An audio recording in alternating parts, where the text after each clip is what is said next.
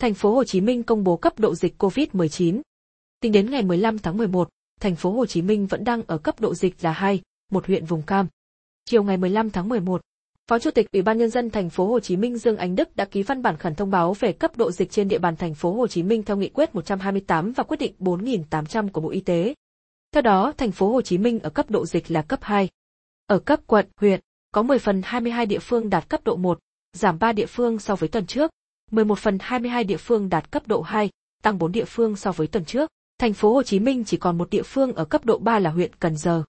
Ở cấp phường, xã, thị trấn, có 161 phần 312 địa phương đạt cấp độ 1, 146 phần 312 địa phương đạt cấp độ 2 và 5 địa phương đạt cấp độ 3.